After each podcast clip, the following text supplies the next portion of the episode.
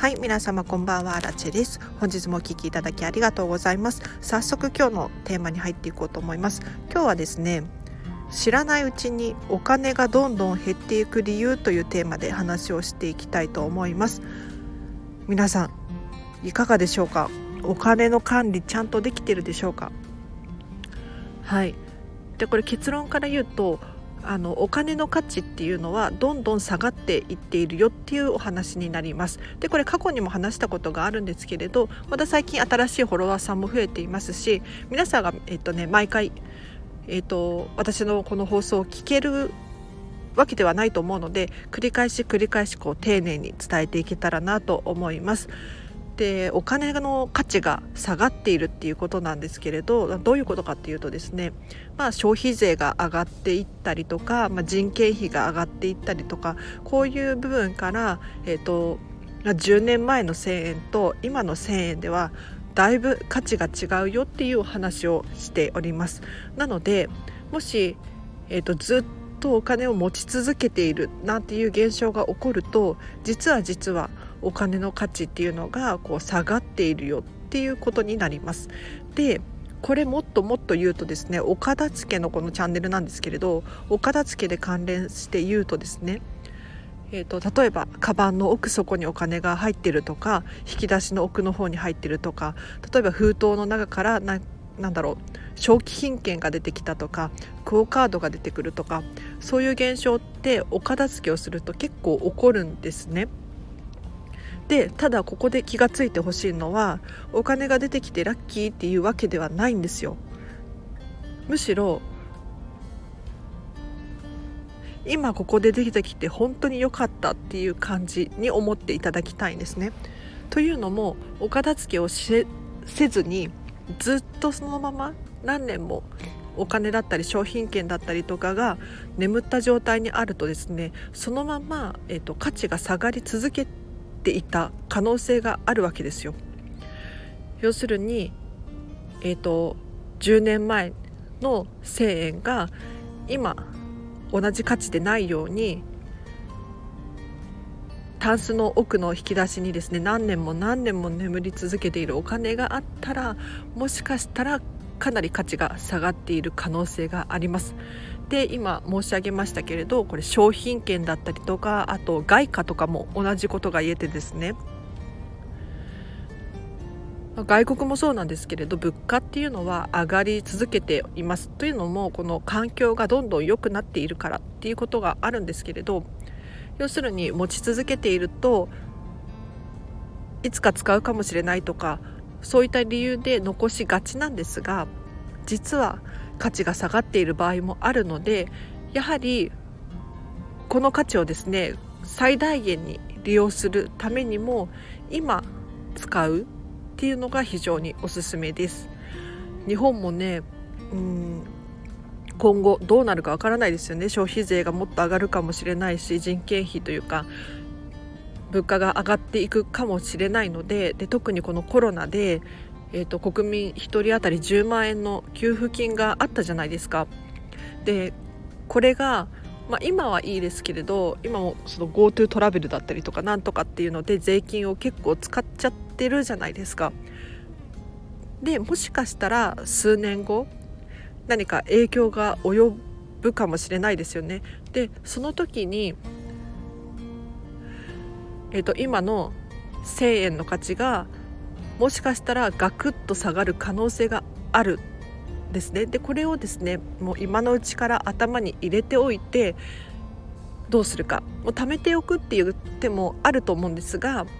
今そのままの価値で使うっていう手もある。っていうことを知っていただきたいなと思います。では本日はここまでにします。えっと今日の合わせて聞きたいなんですけれど過去にですねお金を手放すメリットというテーマで話している回があるのでこちらぜひぜひチェックしてください。で結構ねこのお金の手放し方っていうのかな？お金のお片付け管理の仕方だったりっていうのを話しているのですが結構ね人気ではい。また繰り返しお伝えしていきたいと思います。でこのお金を手放すメリットっていうことなんですけれど何話したかというとお金を手放すとやる気につながるよなんていう話をしております。でこれ一体どういうことかっていうとですねえーと、世の中に今もう無料でたくさん情報が溢れているじゃないですか。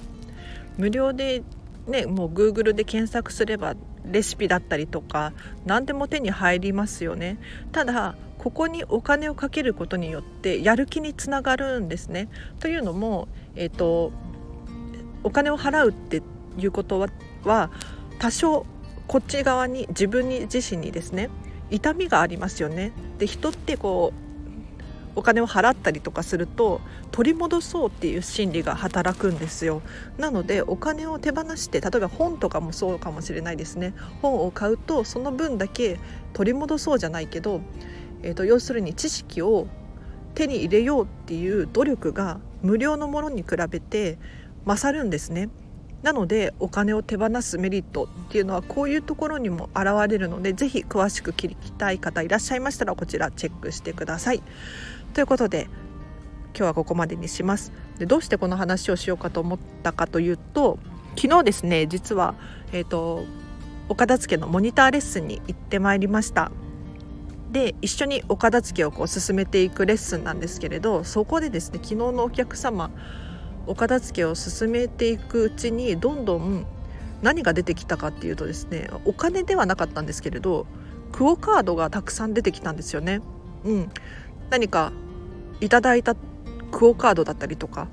それがたくさん出てきてでなんか使う使えるんだけどそういえば使ってないわっていう感じでおっしゃっていて非常にもったいないなって私は思いましたね。でクオカードって結構どこでも使えるものなので使ったらいいのになって思うんですが、まあ、クオカードだったらもしご自身が使わないよっていうのであれば売るっていう手もあるしあげるっていう手もあるっていうことをお伝えしました。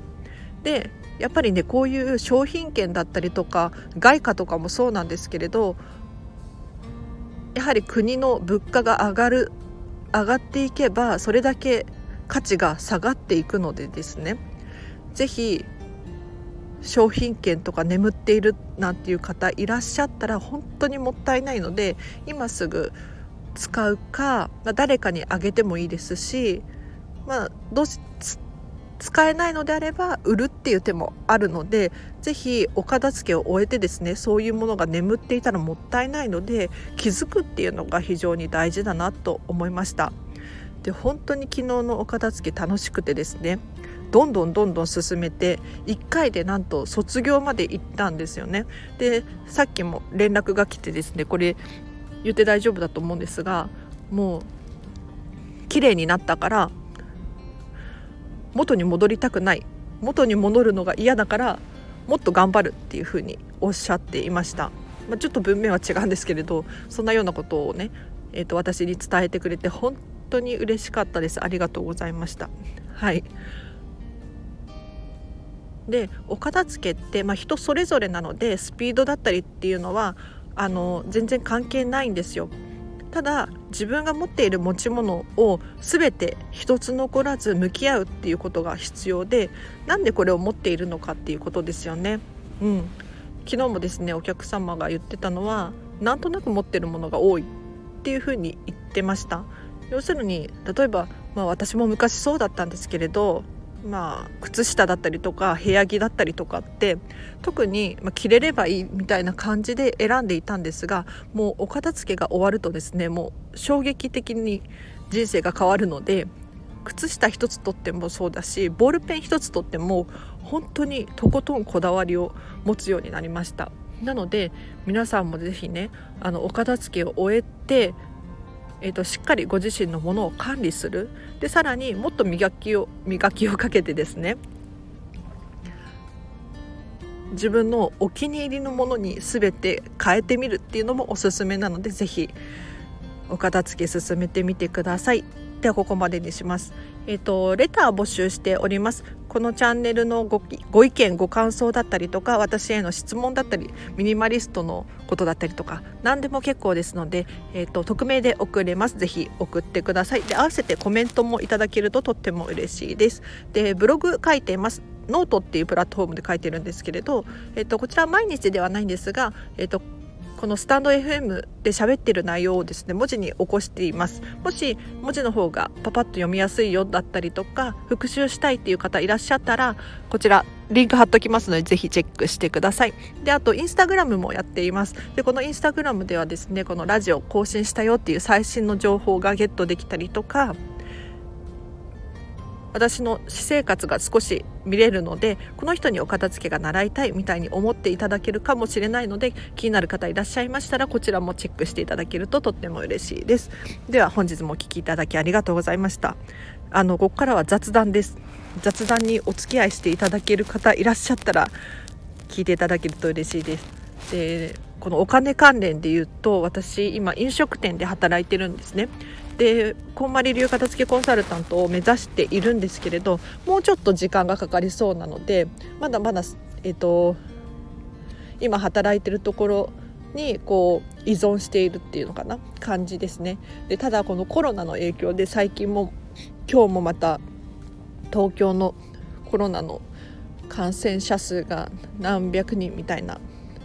感じだったのでもう本当にお店自体が暇なんですよね。でこうお店が暇っていうことは要するに私の仕事がないっていうことなんですよ。で